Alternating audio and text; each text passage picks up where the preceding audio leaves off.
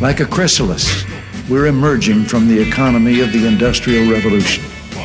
An economy confined to and limited by the Earth's physical resources into the economy in mind, in which there are no bounds on human imagination, and the freedom to create is the most precious natural resource.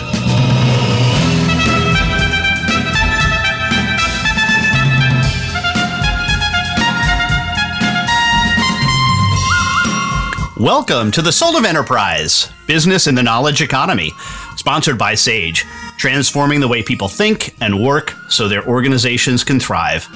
I'm Ed Kless with my friend and co host Ron Baker, and folks, on today's show, we are pleased to have with us for the first time Gene Marks.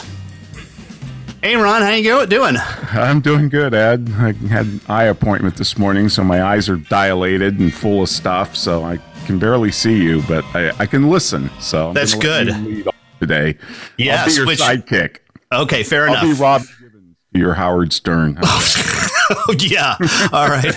I was a I was an Imus guy. You can be Charles McCord instead. Okay. How about that? All right, fair enough. Okay. okay. But um, let's get Gene on, and uh, wanted to uh, welcome him to the show. Gene is the CEO of the Marks Group and also the host of the weekly podcast called Small Biz Ahead with the Hartford. And if you want to check out some of the episodes, visit sba.thehartford.com and also genemarks.com to read his blog and other fun stuff. Welcome to the Soul of Enterprise, Gene. Thank you, Ed. And uh, listen, if, while we're at it, I mean, if you want me to be Ronnie the limo driver, that's entirely up to you guys. but it may not. You may run into some problems broadcasting the show, obviously. So, you know, I have to say, when during the introduction of this, you were playing this uh, excerpt from uh, uh, like a Ronald Reagan, you know, speech. You know, and yes. just like I listen to a lot of podcasts, and I've also been listening to a lot of YouTube like as podcasts. You know, like I'll walk around and like listen. You, you can you have to watch the videos to listen, whatever. There was this unbelievable interview. It was from 1987, and it was with Ronald Reagan and four of the major anchors at the time. It was like Dan Rather, Pete Jennings, Tom Brokaw, Bernard. I forget Bernard's last name, but anyways, there's four of them. Yeah, and they were all with Reagan in the Oval Office of the White House. This is December of '87, and it was a raw footage. So first of all, the first five or ten minutes, they were just kind of adjusting their mics and getting to know each other and talking, and and it was really great. I mean, they just, I mean, they you know they kind of opposed each other politically, but everybody just it was just a different era where everybody was getting a, more you know more uh, polite about each other, you know, and then then they went into the conversation, which I think was broadcast live at the time, and um, and it was just fascinating. It was Reagan talking about Gorbachev and you know, his recent negotiations with, with the Soviet Union. Um, I was under the impression in the last year of his presidency that he was really going like, he really had dementia. Um, but that was not the case. If you, yeah, you listen to that, you, you watch it, you listen to it. The guy had all of his marbles and uh, man, I just, you know, I, I, I, miss that guy. You know, I, I was much younger at the time, but uh, it was a fascinating interview. And if you ever search for it on YouTube, I think you'd really get a kick out of it. So we, we would. That's great. We we've recently had Peter Robinson on from okay. Uncommon Knowledge, who is a speechwriter for Reagan and wrote the Mr. Gorbachev tear down this wall speech. No kidding. And he kidding. told us the backstory to that which was absolutely fascinating. Huh, really, really interesting. Yeah, it was, was was quite cool. Um, but the, you know, the other thing is we that speech that we play as an intro is from his speech to Moscow University, and it was it was delivered. Gorbachev's there, and it's the bust of Lenin is behind him, wow. and here he is talking about this economy in mind right? No bounds on human, but the, the freedom to the create is the most precious natural resource. And we just think about that. And we think it's perhaps Reagan's best ever speech. And the author of that speech, Joshua Gilder, is coming on in a couple of weeks. So wow. we're real, yeah. That is really cool. And, and, you know, I tell you, it's like, I have been on a Reagan kick lately. I don't know why. And, and he was, um, again, on YouTube, there was like a long interview with him and Dick Cavett, where he was interviewed when he was just f- finished being governor of California. Um, and it was fascinating to hear just a sort of perspective on the world. And then there's a montage of clips on YouTube of all of his humor in speeches, which he's, you know, interviewed the speechwriters. And, um, uh, he was, he was really something else. Uh, and yet when I was a kid and he was president, um, I, I, I lived in London for a year. That's where I met my wife. And man, people at university just hated the guy. It was the, the, the, era of like Thatcher and Reagan and putting the nukes in Europe and all of that. I remember there being, you know, just a lot of a lot of opposition to him. But um, I don't know. Looking back on him, I just I find him fascinating to listen to. Well, we, uh, you know, I, I personally think that that he was right about the Cold War. The Soviets just Absolutely. couldn't keep up with us from from an innovation standpoint, and that's you know one of the reasons that with the show is the soul of enterprise is because we believe that business has not only a material but spiritual component to it, and that was one of the things that was missing in the Soviet Union was the the not religious but spiritual component of business and the creativity. I was going to say, you talk about this show being the, you know, the spirit of enterprise, the soul of enterprise. You know, um, you know, Reagan is a perfect example of like business owners that I know that are, you know, like when you see Reagan talk, even like in, a, in informally or in an interview, the guy was not, he wasn't a brain surgeon. The guy wasn't some like genius academic. You know what I mean? Like, so there's always this argument about you got to be like super smart to be a great leader or even to be a great business owner, you know? And I, I can't even tell you, Ed, how many, you know, clients I have, people that did not go to the Ivy League, you know, that went to state college, that whatever, and, but just, you know, okay, they weren't great academically, but like Reagan were just, they, they were good re- they were good leaders. You know, mm-hmm. they, they had a vision, they had the you know the thing, and so um, I just I don't know the, the, takeaway from watching somebody like that is to say like you can be um, successful in what you do. You don't have to be the smartest guy in the room. You just need to make sure you surround yourself with them. So yeah, and he was great at that. He really was. Get, you know, let's hire good people and get the hell out of their way. Was really right. his his motto. For so. Sure. Well, Gene, there's so much we could talk to you about, but but the thing that jumped out at me today in the in the news, um, Bitcoin over a trillion dollars in market cap. Makes this complete is, sense, right? well, I'm I'm fortunate enough to have some that I bought a long, long time ago, and I'm yeah. you know I'm I'm already out uh, or I, have gotten out what I put in. Good. So now it's all house money. So now I'm like, it's either going to change my life in the future or it's not. That's that's that's where I am with it, right? Yeah. But I think this is a significant moment, or at least now, maybe through the next couple of months. I looked at this as a crossing the chasm kind of thing. Uh, today, we are about 10% of the, the market cap of Bitcoin of gold. where gold is. And you know that crossing the chasm mark is that, you know, 10 to 14 to 18% when you cross the chasm and then boom, you get all of the early adopters who just completely come online. And I, you know, we're at we're at a point now. I think an inflection point, a serious inflection point. Whether this is going to make it or going to break it in the next couple months. Thoughts on that? Well, my thought, first of all, is on Bitcoin is that when people talk about Bitcoin, it's as if it's like a stock. Like they're they're yeah. it's, it's, like a GameStop thing. You know what I mean? Like they're they're they're buying it because they want to ride the, the increase or the you know or, or hedge against it or that's what they're talking about. And they talk about the valuation of Bitcoin. It's like we're talking about a company or something that's worth that amount of money. Um, and that's it's just the wrong way to look at it. I mean, someday to me, Bitcoin will be um, something that you can really take seriously, and we're getting closer and closer to that when people look at it like they look at any other currency, which is, you know, yeah, there, there's a market for currency traders, of course, but really it's just a, as a vehicle of exchange, you know? And right now it's, it's, it's not, you know, that way, but we're, we're absolutely getting there. Um, you, you, we had, you, you talk about that sort of point of inflection. To me, it was back in November um, when PayPal announced that they were going to support Bitcoin. Um, when you have like pretty much the largest you know company for for exchange um, and and commerce, digital commerce, saying we're now going to um, you know have Bitcoin as part of what we're offering, that was an enormous step ahead. And most major financial institutions are now seriously you know considering it to bring it into their portfolios. And then of course Elon Musk just a couple weeks ago um, made a large investment in Bitcoin as well. And I know you know he can be you know Elon Musk, but it is um, you know, all of those things do definitely you know build it in credibility. Uh, you know, listen, you know, I, I cover small business, so. I tell business owners that you have to prepare for Bitcoin, um, Ethereum, all the other digital currencies um, in the in the future. Right now, it's still so volatile that if I sell you Ed something for ten bucks or the equivalent of Bitcoin to get it back uh, you know, I mean, it, if it's worth five dollars two days from now because I haven't exchanged it, that's not a good thing. That's not very stable, you know. But at some point, when this stabilizes, we should be in a situation with that where we should all be accepting Bitcoin. We shouldn't be running away, you know, from it. The other thing I also with Bitcoin, I don't know if you also you agree with this or not, but my understanding was that it's still, first of all, it's hugely energy consumptive. You know, like there is a, it takes a large amount of energy to mint Bitcoin. So that, that's one thing. Um, and I also was under the impression that there's some major, major holders of Bitcoin that could effectively control or manipulate that market. And that gives me a concern still. So for all of those reasons, I'm not getting into Bitcoin yet.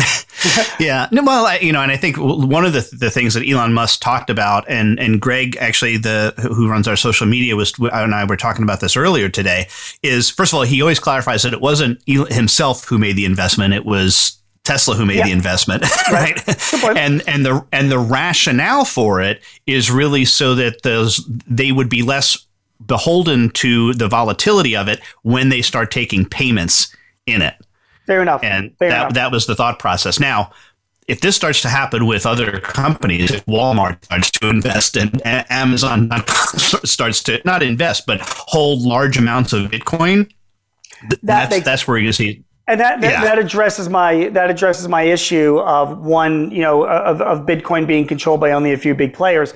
But then again, it also will raise all sorts of other issues because once again, it's the power of tech and tech companies, and now not only do they control the earth and the internet and communication and commerce, now you've got com- companies like Amazon and Google or Microsoft or whatever taking big positions in, in Bitcoin is going to create, um, I'm sure, more more drama and more discussion. My my only uh, takeaway with Bitcoin is that it is the future um, it is absolutely going to be a currency that we have to consider and accept. And I think once it becomes stable enough and reliable enough um, as a business, you, you, you have to expect the fact that you're going to be doing business using digital currencies in the future. I think it's, it's absolutely inevitable. So yeah, it's not science fiction. Completely agree. So we got about uh, t- two minutes left on this. So I'm, I'm, I'm hesitant to bring up a, a, a, a, completely different subject. I could talk even faster, Ed. It's fine. no, I know, I know. That's a, we'll, we'll be fine. But um, wanted to get your your thoughts. Uh, maybe have you have you looked at all uh, about the Australian t- link tax that's come out recently? No. Have you? Are you aware of this? Okay, this I'll, um, I'll, I'll share it with you. Set this up, and perhaps we can bandy it about during the break, and if you want to talk about it. But I tried to post something today on Facebook. Oh, and okay. It was, and I was told, nope, you can't do it because uh, there's a link to Australia in there somewhere. And because Australia has now put a thing where if you want to put a link up, it, there's a tax that has to be paid right. to do this. Right. right. Um, this is a really bad idea. yeah. Well, it is, but it's a trend that I think is is a good trend, um, Ed, and and we're seeing that right now. I mean, if you noticed, uh, Murdoch and Fox now um, have been negotiating with Google um, and some of the other, you know, and Facebook, where um, those companies are going to have to start paying for content, you know, news content, you know, to them. And that is, I think, going to be a huge change in the way that news is delivered and how we're going to be getting our news in the future. Australia as a government is getting involved in taxing that news. Um, but I think we're, you know, we're going to be seeing it more within major media publishers too. Um, and I think that'll be a good thing for everybody. It might that might well be that you know the fact that it, it's paid, but I mean, but posting a link and a tax on a link seems to be that's not content. You're not publishing content when you're publishing a link. It's a, it seems to right. be a silly argument, but right, right. No, yeah. I agree, and I'm not saying that it is um, th- that is the best methodology for doing that, but I think we're going to be seeing a lot of changes with these social media platforms um, in the future because uh, the, the, way that news has been delivered has been um, has been very slanted, depending on who you are and what your interests are. And um, now with those you know media firms having to pay um, or getting paid for the news that they deliver, I think the social media organizations are going to be more uh, cognizant of how they're delivering this news and who's getting what. And I think that will level the playing field a little bit. All right. Well, we are up against our first break. I want to remind you that you can contact Ron or me by sending an email to asktsoe at verasage.com. Of course, the website is The Soul of Enterprise, where you can look at show notes from our previous shows as well as our previews to upcoming shows. But right now, a word from our sponsor.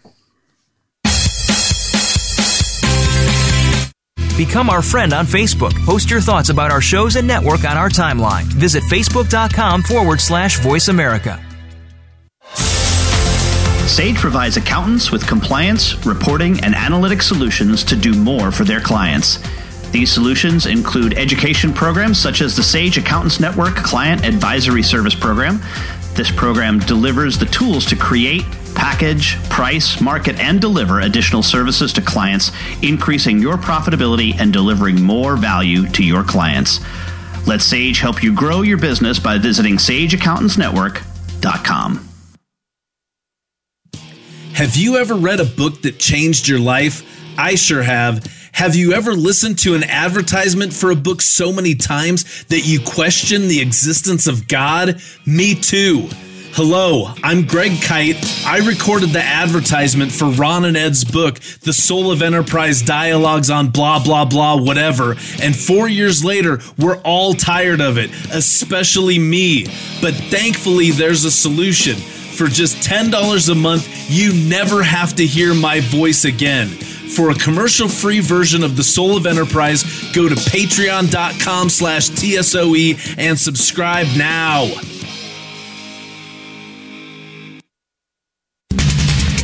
Always talking business. Talk to an expert. Call now toll free 866 472 5790. That's 866 472 5790. Voice America Business Network.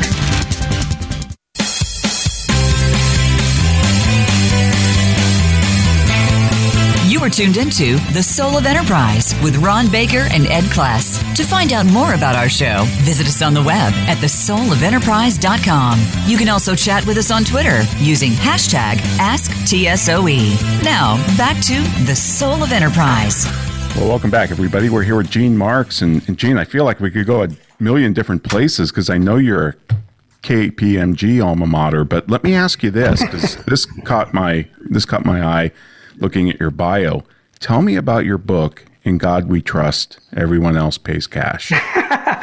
well, that book was actually superseded by a, a, new book that I have that's called Want More Cash, which is 100 plus okay. strategies and ideas for uh, managing and raising cash for your business.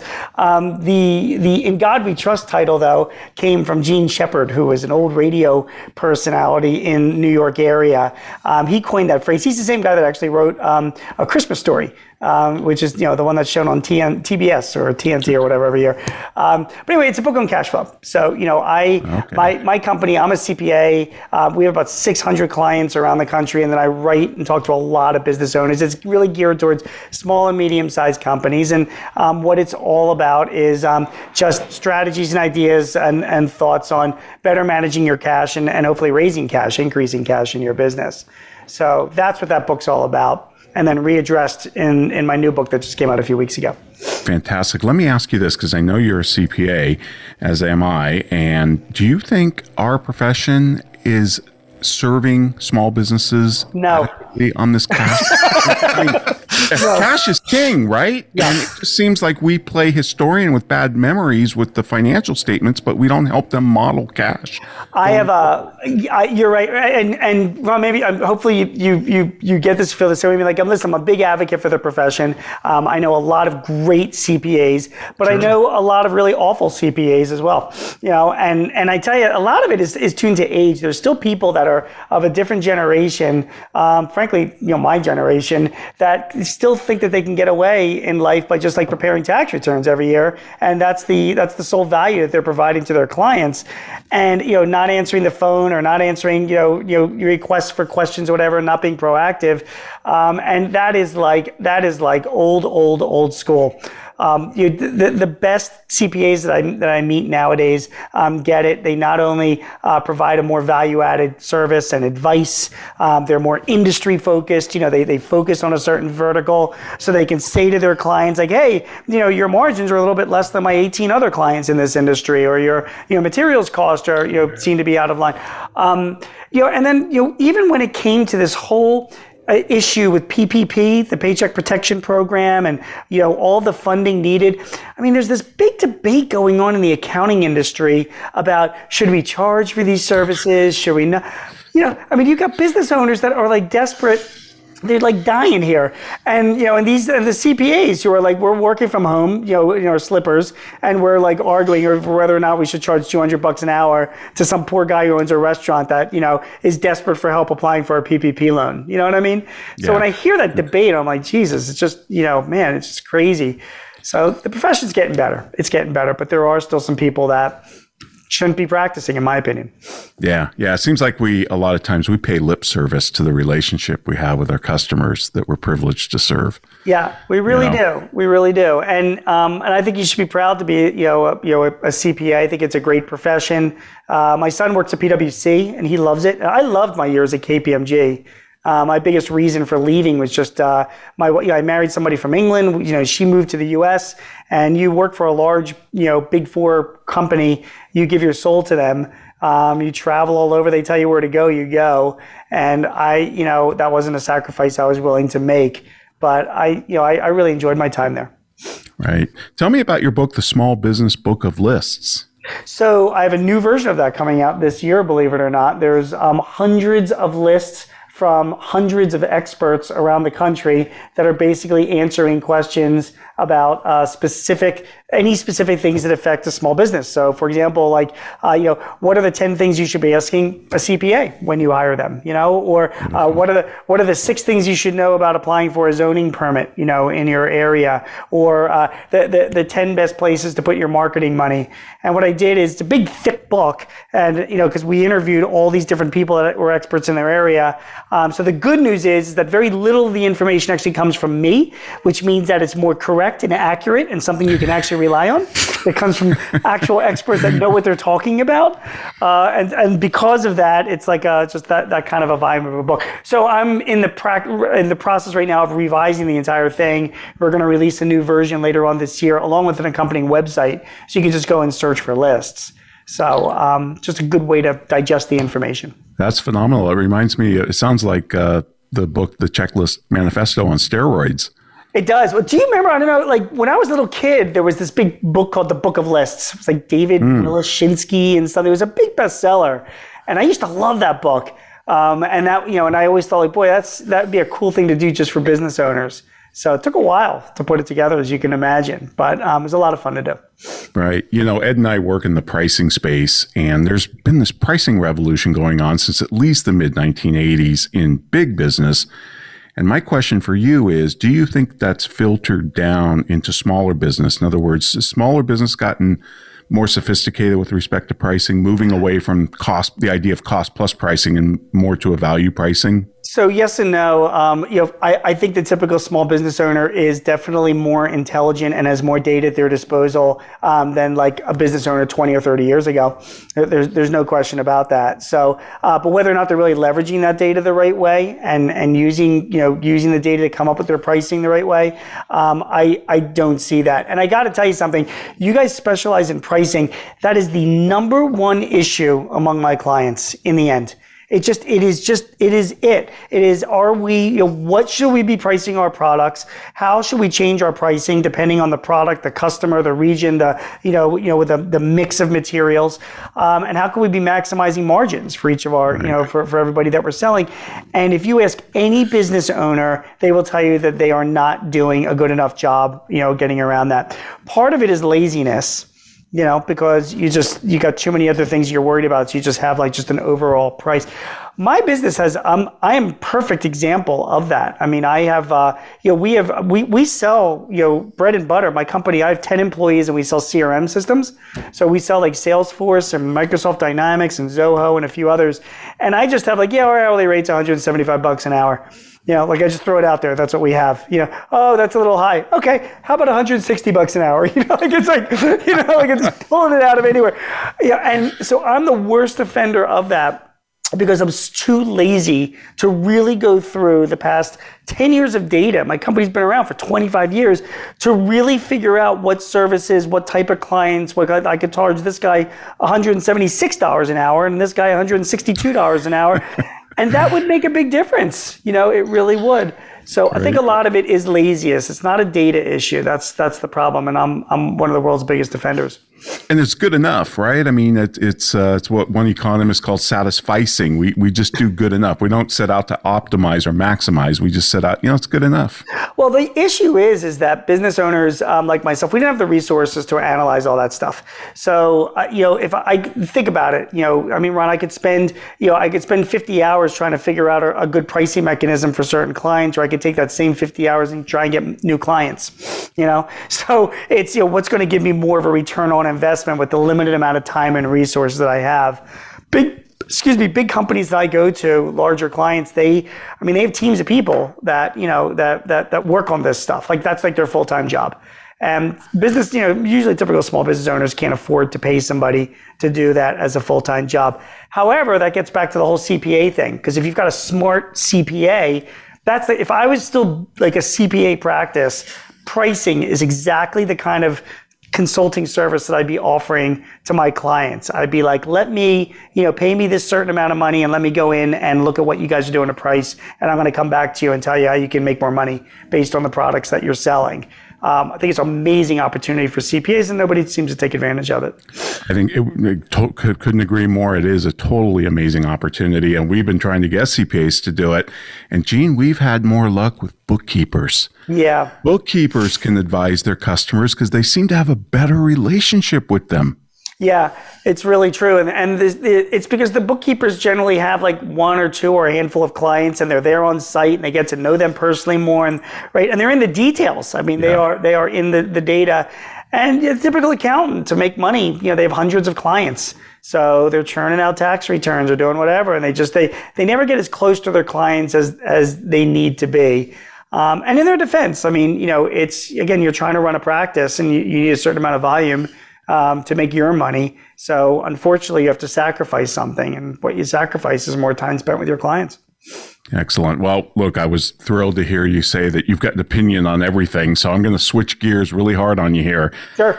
Are we going to talk about Kim Kardashian? Because I know we were. uh, no, but but you're free to do very that. Very sad about that divorce. very sad. But go ahead. I know we only have two minutes. Um, grade President Trump's economic policies. Mm. Oh, grade them. Oh, as a business owner, an A, an A. My, what did I you mean, like I, and not like? Well, I can. I, I, that's easy. I mean, first of all, I liked everything about his business policies because, um, first of all, he's a he's, he's a low tax, business friendly um, kind of president. Okay, um, I I believe that the economy, the stock market, and and and all else that makes up our livelihoods um, all relies on. Um, um, there's a lot of psychology Okay, it's a lot of type of the environment that we're in. When you had a Trump administration in office, it was clearly a positive and pro-business environment. So the guy was a business guy. He was in there to, you know, he's on the side of business. That's what is, and that goes a long way, just psychologically. As a business owner, you know you've got this guy in office for the next four years. He's not going to be doing anything willfully that's going to impact your business uh, negatively. So you can feel more comfortable making investments. And that's the reason why the markets themselves rode, the economy did as well, and small business optimism from the NFIB was at all time historical highs under the four years of Trump's administration. Because it's not just the particulars of the policy that trickle down, but it's just the, again, the, the, the pro business environment that a president like that brings. When, when President Biden became president, I don't know if you saw the NFIB's small business optimism index, it just came out last week, plummeted this past month. Okay. I mean, just, just took a dip. So I, I liked all of that. It's it's saying the right things and giving that kind of you know that kind of confidence. Where um, President Trump shot himself in the foot was just his behavior and his you know his erratic behavior, which caused a lot of uncertainty along businesses. I mean, imagine you're trying to do business overseas, um, and then you've got you know you you wake up one morning and you hear the tariffs are going to be thrown out of the blue, um, or you're trying to do some other type of business that involves type of certain regulations, and you hear that you know they're going to be changed, or you know the, the his his his personality brought about too much uncertainty, um, and it just got in the way of his policies, and it's a shame because I yeah. really do think, from a policy perspective, uh, President Trump was one of the best presidents in a long time uh, for businesses. And now, by the way, and I know we got to cut for a break, but um, uh, you know, when President Biden took o- has taken over, perfect example. I mean, you know, like his labor secretary is Marty Walsh uh, that's been nominated. Um, Walsh is a you know mayor of Boston, a lifelong union guy and pro labor guy who is coming in with an agenda of like increasing the minimum wage, increasing overtime wages, giving more power to the unions, you know, less power for independent contractors, all of those things. I'm not saying those are bad things, but they're certainly going to be costly for businesses. So when you hear that stuff, that's why small businesses become more nervous and they start pulling back a little bit because they're like, oh, we're going to have another four years of this. So we have to adjust our spending and our investments. So sure. psychology is what yeah. I think is the No, it's a great point. It creates a climate of uncertainty. I think you can equate it back to FDR during the you know the Great Depression. Yep. All the programs he tried created enormous uncertainty in the markets. It did, and probably stalled the recovery for more years. So, but Gene, this is great. This is flying by. And, and folks, I'd like to remind you if you want to contact Ed or me, send us an email to asktsoe at verasage.com. Check out our Patreon where you can subscribe and listen to the show and also get our bonus content at patreon.com slash TSOE, which is now sponsored by 90 Minds. Get ahead, hire a mind. Check them out at 90minds.com. And now a word from our sponsors.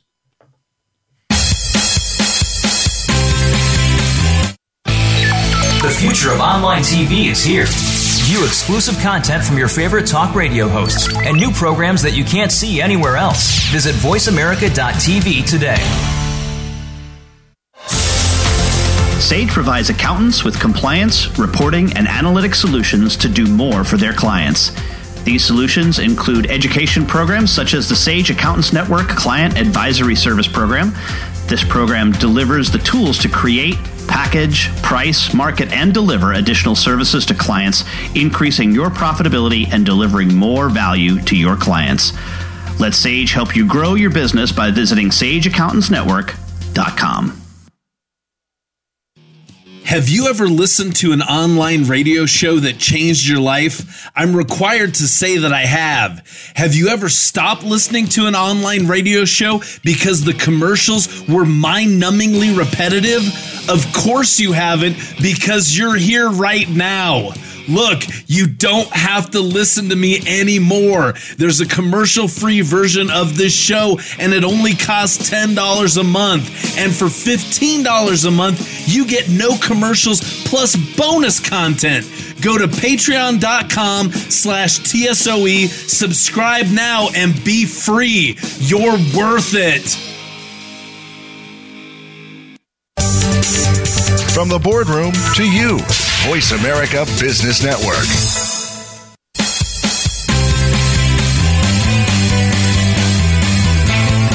You are tuned into The Soul of Enterprise with Ron Baker and Ed Kless. To find out more about our show, visit us on the web at thesoulofenterprise.com. You can also chat with us on Twitter using hashtag AskTSOE. Now, back to The Soul of Enterprise. And we are back with CEO of Marks Group, Gene Marks, also host of the weekly podcast Small Biz Ahead with The Hartford. Again, check that out at sba.thehartford.com.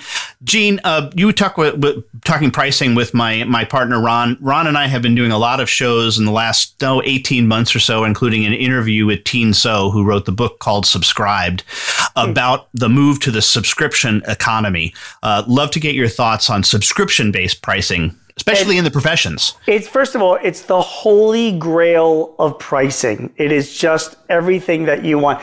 My story is when I was at KPMG, uh, one of my clients um, was a cable company. It was a local cable company back in the day. So we're going way back, okay, like into like you know the 80s. And um, they, the guy that started the company, um, laid cable for like 20 years. You know, did all the infrastructure work, raised all the money, raised the cable, all that kind of stuff. Poor guy died of like a heart attack at the age of 60, right? His kids took over the company, and his kids, of course, were just you know all over the place. And uh, but but but they had a subscription model built up. This was back in the 80s because it's a cable company, right? So they had they, they had all the infrastructure done. They had all of the you know the prices set with HBO and Cinemax and whatever the you know stage they were carrying, and all they had to do was just add subscribers. It was like a money making machine, you know, for this entire family. They had to do like nothing but just they just switched it on. And like any new subscribers, there's no setup cost, there's no additional whatever. It's just you just switch it on. The subscription model is why the entire software industry moved to the cloud. It was it, it was this incredible way to just build like this value. Subscription pricing um, and the model itself is the ultimate way to build value in your business, which is why Ed, my business ain't worth diddly because my business, and I've been running it for again like 25 years. My business, and I'm a virtual company. So first of all, that, that's another topic of like work from home. Everybody in my business is working from home for the past 10 years. We're like the world's most dysfunctional company. Like nobody sees each other, nobody knows who we are. Whatever. That's a whole other topic of conversation. But anyway, we go from project to project to project. We sell CRM systems, right? So at any given time, I've got, I don't know, 20 or 30 projects running. Project ends, I'm done. When I want to sell my business, I'm literally going to have to pay somebody to take it from me because there's no there's no value in my business because I have no subscriptions. I have no commitments from any of these clients. They just, you know, they pay us for the services and then, you know, we just move on. And service companies like mine have been trying forever to try and figure out a way to turn this into like a subscription model so that I can go and, you know, and, and do that. And I think the biggest mistake that I made being a CPA Ed is that I should have I should have stayed in the CPA business and started an accounting firm because accounting firms sell themselves for a multiple of their revenues. Because they in effect have a subscription. They have the monthly tax returns or annual tax returns they do for clients. And clients generally don't leave their accountants. So you know you could sell your firm and if you do it the right way um, you could transition. Most of them are going to stay with that firm. And the traditional model is built the subscription model is built up value for your firm but for me, you know, for most service businesses that are out there, it's like this, it's this holy grail. And I haven't been able to figure it out myself. How can I turn my company into a subscription business that people would literally pay me every month for? Um, and I, I, just haven't gotten there. And, and I'm going to pay the price in the future. No, let me recommend that you listen to our show from last week with John Warrillow, author of The Automatic Customer, who told a, a story very similar to yours in that he was working with this one client of his that mm-hmm. was ready to because he's he his big thing is uh, built to sell. That's the name of his kind of system. And he said the one one customer in a professional services industry, they were getting seventy offers of seventy five cents on the dollar for revenue. The other another company in the same industry, it was um, media Right. Right. So uh, search optimization, that kind of stuff. Right. Had a subscription model. Right. They were getting offers of, I, and I want, I think this Three is right. times revenue or something, right? No, 13 times oh revenue. Oh my God. That's amazing. that's unbelievable. That, uh, that's a big multiple. Um, but that doesn't, you know, again, although that number is a little bit surprising, the, the, the, the valuation doesn't surprise me at all, right? Because it, it just makes sense that if you yeah. have that model. Um, but the problem is, if you're a roofer, you're a landscaper, you're uh, you know you're a dentist. Uh, you know, I mean, all these different things where um, you can you turn that into. If you can turn something into a subscription model, then you've got more of an ability to, to build value in your business. And um, and unfortunately, in the technology business, which is mine, you know, people pay for their subscriptions to the software that I sold them. And I get a little mm-hmm. piece of that, but I ain't paying for my kids' college education with that piece. Mm-hmm. You know, um, that's their subscription. It's going to the Microsoft and to Zoho and to Salesforce, not to me. You know what I mean? I'm just getting paid by the hour to implement it. So. Well, let's let's turn attention then to your latest article and talk a little bit about this because I think that there might be something here in this. And, and your latest article for Forbes, published um, this morning, actually, yeah. says that 48% of sales leaders say their CRM system doesn't meet their needs all right. So the good news is that's fixable. All right. Well, why is it and how is it fixable? And let me pose this to you. Why can't you, as a business owner, make a subscription model around fixing it? well, first of all, let me just say, let's look at the bright side, Ed. I never, listen, 52% say it does meet their needs. that's, go. that's oh, there you conversation, go. right? It's, it's but no, it's, it is, um, it was, this was a survey that was done by Sugar CRM. So they're a big, you know, CRM company. Yeah. And, and, you know, they surveyed like a thousand sales professionals and decision makers. And like basically half of the people that buy CRM systems think they suck. That's basically what their, the conclusion is. It's just, it's not meeting their needs. And there's all these different reasons why. And the, the, the, the reason, the big reason why is because um, people have, uh, you know, we were talking about this in the break, they have higher expectations or, or, or unreasonable expectations about what's involved with a CRM. It's, it's, you know, people get, it's like a car that can go 350 miles an hour and it's being given to a six year old to drive, you know? So you like, they don't, it's, it's like an, it's like a tool and an asset that people are just not, they don't seem to have the ability to actually use. And my point in that article that I wrote was that um, for CRMs to really be effective, um, people have to first of all recognize recognize that they're a database. That's all they are. They're a database. And I do have a, a, a, sliver of clients that really do use them effectively. And the reason why they use them is because they consider their CRM database to be their, that's their company database. That is it. That has got every single person who touches our organization is in that database. Our customers, our prospects, our vendors, our partners, our, even our employees, you know what I mean? Our, they're all there. And then everybody has got some kind of a follow up and nobody looks like a dope in their company because if a customer calls or if if somebody in quality assurance or somebody in accounting or somebody in HR has any interaction with a customer or customer project, they can go to the CRM system and see the information about that customer. Orders, notes, demographic information, emails, you know, tasks that were done, tasks that are still scheduled to be done. It's all there so everybody in an organization doesn't look like a dope. And what happens is, is that people buy these CRM systems, they think it's just for their sales team. And then they realize like the sales team overlaps with every, everybody's in sales in a company, and they don't realize that it's an entire company that has to have access to this information if they're truly going to be using it the right way. And people cheap out. They just decide not to spend like, well, you know, if I get a license for everybody in my company, it's going to be a lot of money, you know, or if we have to train everybody in our company, you know, that's going to be a lot of money. And you ask about making it into a model, and I've tried. And the, the issue is that people buy these things and they view them as a project. So you know, I you know, it, it should be a long-term thing. It should be like, hey, you should be paying my company a monthly fee so that we continue to provide you with training and updates and services and customizations, and so that you're just using and using and using the system better and better and better. And um, we we've got generations of, of an attitude, cultural generations that are like, nah, we're used to just buying the software. We'll pay you guys to train us, and then go away. We'll be fine.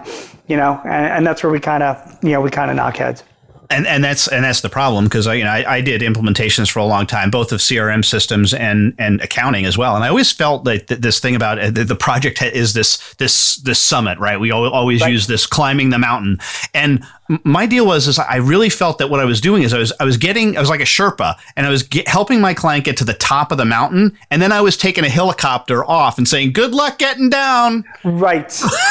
yeah. Good luck. And I think that's really the problem. So I think applying the subscription model, look, and not every customer is going to want it and it's going to be significantly less customers that that do this, right? But I think that's really the issue because, well, let me tell you a quick story. We, I know we're going to go to a break, but here's an example great CRM system USAA. Okay. Had a little fender bender about two years ago. This is before COVID. So I call up. Uh, the, the, the they say first of all, are you safe? That's their first. The first thing the customer serve. Are, are you feeling safe? Yes, I'm feeling safe. That's great. Thanks, Mr. Kless. That's wonderful. Oh, and by the way, thank your father-in-law for his service. I, right. Bang. Right.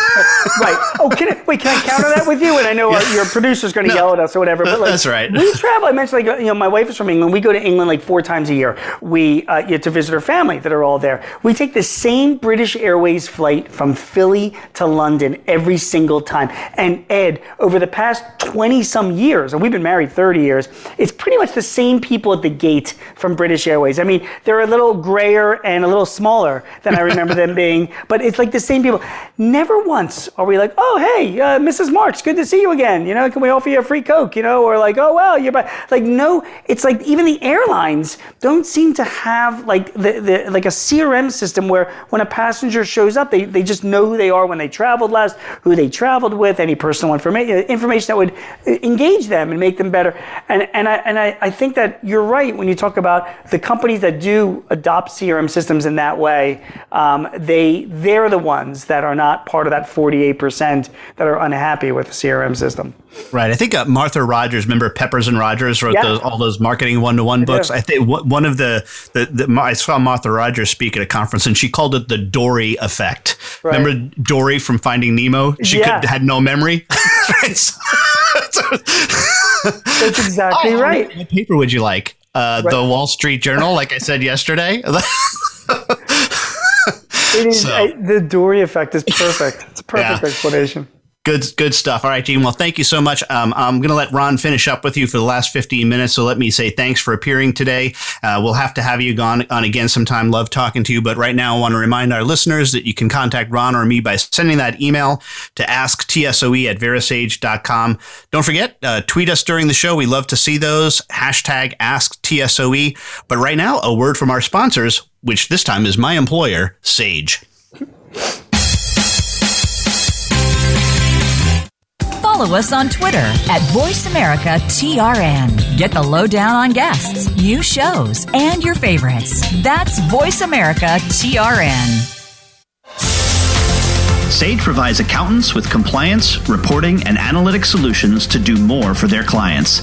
These solutions include education programs such as the Sage Accountants Network Client Advisory Service Program. This program delivers the tools to create, package, price, market, and deliver additional services to clients, increasing your profitability and delivering more value to your clients. Let Sage help you grow your business by visiting sageaccountantsnetwork.com. Have you ever been so annoyed by a commercial for a $5 ebook that you were willing to pay $10 to never hear it again? I sure have. Hello, I'm Greg Kite. Over the last several years, you've come to hate me, and I hate me too. By now, you know that for $5, you can get a copy of Ron and Ed's book. What you might not know is for twice that much every month for forever, you can stop hearing me plug Ron and Ed's book, which totally makes sense, like the Diamond Water Paradox. Go to patreon.com slash TSOE and subscribe today. Please, for the love of God, make it stop! When it comes to business, you'll find the experts here. Voice America Business Network.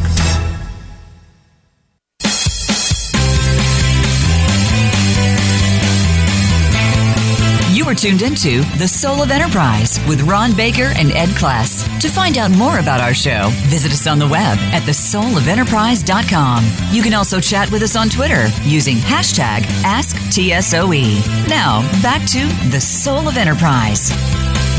Well, welcome back, everybody. We're here with Gene Marks. And Gene, you're an author. You've written some books. So let me ask you we love to ask our author guests this question. What are some of the business books that have had a major impact on your worldview, your thinking, your behavior?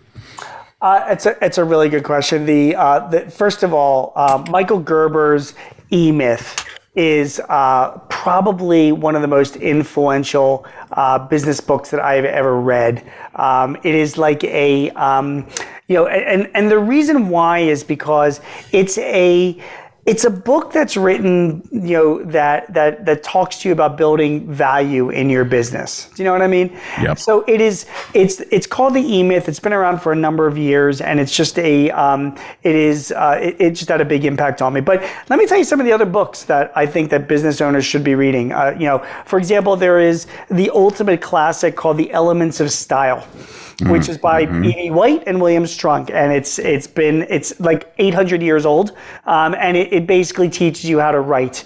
And it is a very very powerful book because in business we have to communicate and do a lot of writing, and it is a book that teaches you how to do that. Um, Robert Cialdini wrote a book called mm. Influence. You know, the psychology of persuasion. Yes. Oh, fantastic book. And, yep and it is a it is a book about uh, you know about really about negotiations you know what i mean? And, and influencing people in a negotiation and that had a big impact on me as well. And then you know i'm, I'm a big fan of malcolm gladwell's books. Um, you know my favorite of course is, is outliers which i think is probably the most popular. Um, i recently just heard him again on, on youtube. Uh, right after outliers came out he gave a talk at microsoft uh, for an hour. You can look at that video on YouTube and it talk, you know, you know, just all about the 10,000 hours and what's, you know, what's required mm. to really be excellent at what you do. And that was a real, real, real powerful and influential book for me. Right. Yeah. You know, we, we uh, one of the books that we we just did our last year review of our the best books we read, and the one for me was Humanocracy by Gary Hamel. I don't know if you've had a chance on heard read, of it. Yeah, it is phenomenal. Yep. Uh, just it, it's a screed against bureaucracy in business, and it's uh, it, he as usual he's just way ahead of his time uh, with that book. Yeah, you know, I just I, I have to tell you, I I read when I read, but only because I do so much reading online for what I do. When I read, and I read every night, um, I'll either read biography and history or mm. novels. And I have to tell you, again, as, as somebody who deals with a lot of people, um, certain history and biography books, uh, you know, no one's, uh, no, uh, God, with Doris Kearns Goodwin, uh, the book about, um, I'm forgetting that with Roosevelt and his wife, just finished it, like mm. No Uncertain Time, I think it was called, or something close to it fantastic. Um, you know, a recent biography that was done on Ulysses Grant, uh, Ron Chernow's book on Hamilton. Um, it, you know, when you read biographies about people that were in positions of power and how they handled it at the times. Not only does it teach me own my own lessons about management, but it does put things into perspective. You know, we mentioned Roosevelt earlier on in earlier segments, right. and you know, you really forget that all the stuff that's been going on in the world today, the race riots and the right versus left and the socialism versus capitalism, and the, right, it's been going on forever. You know, um, so it's just the internet blows it up more nowadays, right. but it does put things into perspective. Right. Yeah. No, I agree with you. Reading history, reading biographies, autobiographies. That's uh, that's where it's at. I think I learned yeah. more from that. Yeah. Um, you mentioned the FDR, but I just wanted to uh, tell you about Richard Nixon's. He wrote a book. He actually wrote quite quite a lot of books. He's got one called Leaders that yes. I think you thoroughly yeah. enjoy. It's it's one of the best because I can't stand books on leadership. There's too many of them. They all sound the same. His is completely different. It profiles some of the greatest figures in history, and it's just a really interesting perspective on leadership really, really good. Yeah. Um, by the way, the uh, No Ordinary Time is the is the No Franklin Ordinary Time. Okay. Yeah, it's also Excellent. Great. And I, I, will make a bookmark for for the Nixon book. The uh, you know I, am going to read. Uh, Chernow wrote a book about um, the House of Morgan, um, and you know with all the right. very beginning of J.P. Morgan, Morgan Stanley, which all you know split up you know in the 20th century. But um, you know I, th- those kinds of things are um, I, I learn a lot from from going back in time. Right. And I, I noticed just looking through your blog scroll that you do tackle economic issues. So, who are some of the economists that have influenced you over the years? I can tell you that I've got a few really good ones that I really um, I, I, like to follow a lot. So I can give you like three, uh, just right off the top of my head. First of all, um, a guy named Mark, Mark Perry. Um, okay. He writes at the American Enterprise Institute. Yep. He is a University of Michigan, uh, you know, professor. Um, leans a little bit to the right, but that's okay. You know, I like to different. Sure. You know, I, all sides. Yep. I like do. to actually hear all sides. Um, but his, his, you know, he he writes uh, like a newsletter called Carpe Diem. I subscribe subscribe to it, and he covers certain issues like you know port traffic into LA, and you know, and uh, uh, you know, he he he he speaks to the economy in, in really good in really good words. Another guy at the American Enterprise Institute, and I'm probably going to chop up his name, but it's James Pethonkis. Um. Pethokoukis. That's yeah. it. Yep. And yep. him and I are actually right now, as we speak, like tweeting back at each other about uh, the deficit right now and some questions that I had um, about modern monetary theory. And he is a uh, he is a very uh, astute, you know, writer about the economy, um, and I, I, really appreciate what he does. Two others that I just thought I would mention. One, um, Ezra Klein is not necessarily an economist, but he does write mm-hmm. about the economy, and yep. you know, he's the founder of Vox. Obviously, he's on, you know, he's a left-leaning guy, super yep. smart, super intuitive. He's now a columnist for the New York Times. Um, and then I, I visit once or twice a week um, this great blog called Calculated Risk Blog. Uh, the guy that runs it is a retired economist, and it is a uh, it is a blog that tracks all economic data as it comes out, from small business confidence to uh, your retail sales to uh, your housing starts and housing permits and the architectural billings index, and he explains it and gives analysis of it. And I subscribe to his updates, and uh, that keeps me very very well in tune on what's going on in the economy. That's awesome. Yeah, we're economist junkies. We've had a lot of guests that are economists. Um, are you familiar with Russ Roberts' podcast, Econ Talk? I have, yeah, and you know, and also Mish Shedlock is another guy uh, who's mm. also very and sometimes appears on that podcast. It's an excellent podcast. Right, right. And in the spirit, since you like Pethokoukis, uh, you might want to check out uh, John Tamny. Okay. John Tamny is another. I think he's at Freedom Works He's written many books on economics just for, you know, for the layperson, if you will, but they're just, he's got a different perspective. He bashes both sides. Sure. And it's just really interesting. Well, you know, so. the issue I have with the that, that I, am trying to grapple with the economy there, Ron, is the um, you know, uh, you, you know, obviously we have deficits are skyrocketing. You know, our our, our M2 money supply as as it was like 15 trillion at the beginning of this year. It's now up to close to 20 trillion dollars. There's a lot of money that's circulating in the economy. You've got I've got 10 economists from Harvard that are saying we have no inflation issues, and I've got 10 economists from MIT that says we're going to enter into a inflationary period. Nobody knows. It's like nobody knows, you know. Um, and so, and I'm trying to make sense of this for my clients and for the people that I write about and then the people I speak to. Um, how does that impact businesses? Is. And um, uh, and I, malpronouncing his name right, we're got modern monetary theory is this is this it's a left leaning Yes, theory that absolutely. basically says you, we can make all the money that we want as long as Right. the economy can absorb it. Right. And, if there's inflation, we'll just raise taxes and we'll just raise back taxes. out. Yeah. Well, what do we? What? Uh, who knows? Maybe that is the right theory. I don't know. I mean, you can't run a government like you run a business, apparently. So I'm just trying to figure that out so I can make sense of that for my audience. Yeah. And um, and it's it's not easy. It's Well, thanks so much, Gene. This has been wonderful having you on. We'll, we definitely got to do this again. I agree. It was a lot of fun. I appreciate it. And stay with us as we do our live close. But Ed, what do we have on store for next week? Ron, next week we are talking to Donald Hoffman about his book. Ready for this, folks? The Case Against Reality. Which I'm reading now and it's giving me a headache. All right, I'll see you in 167 hours. All right.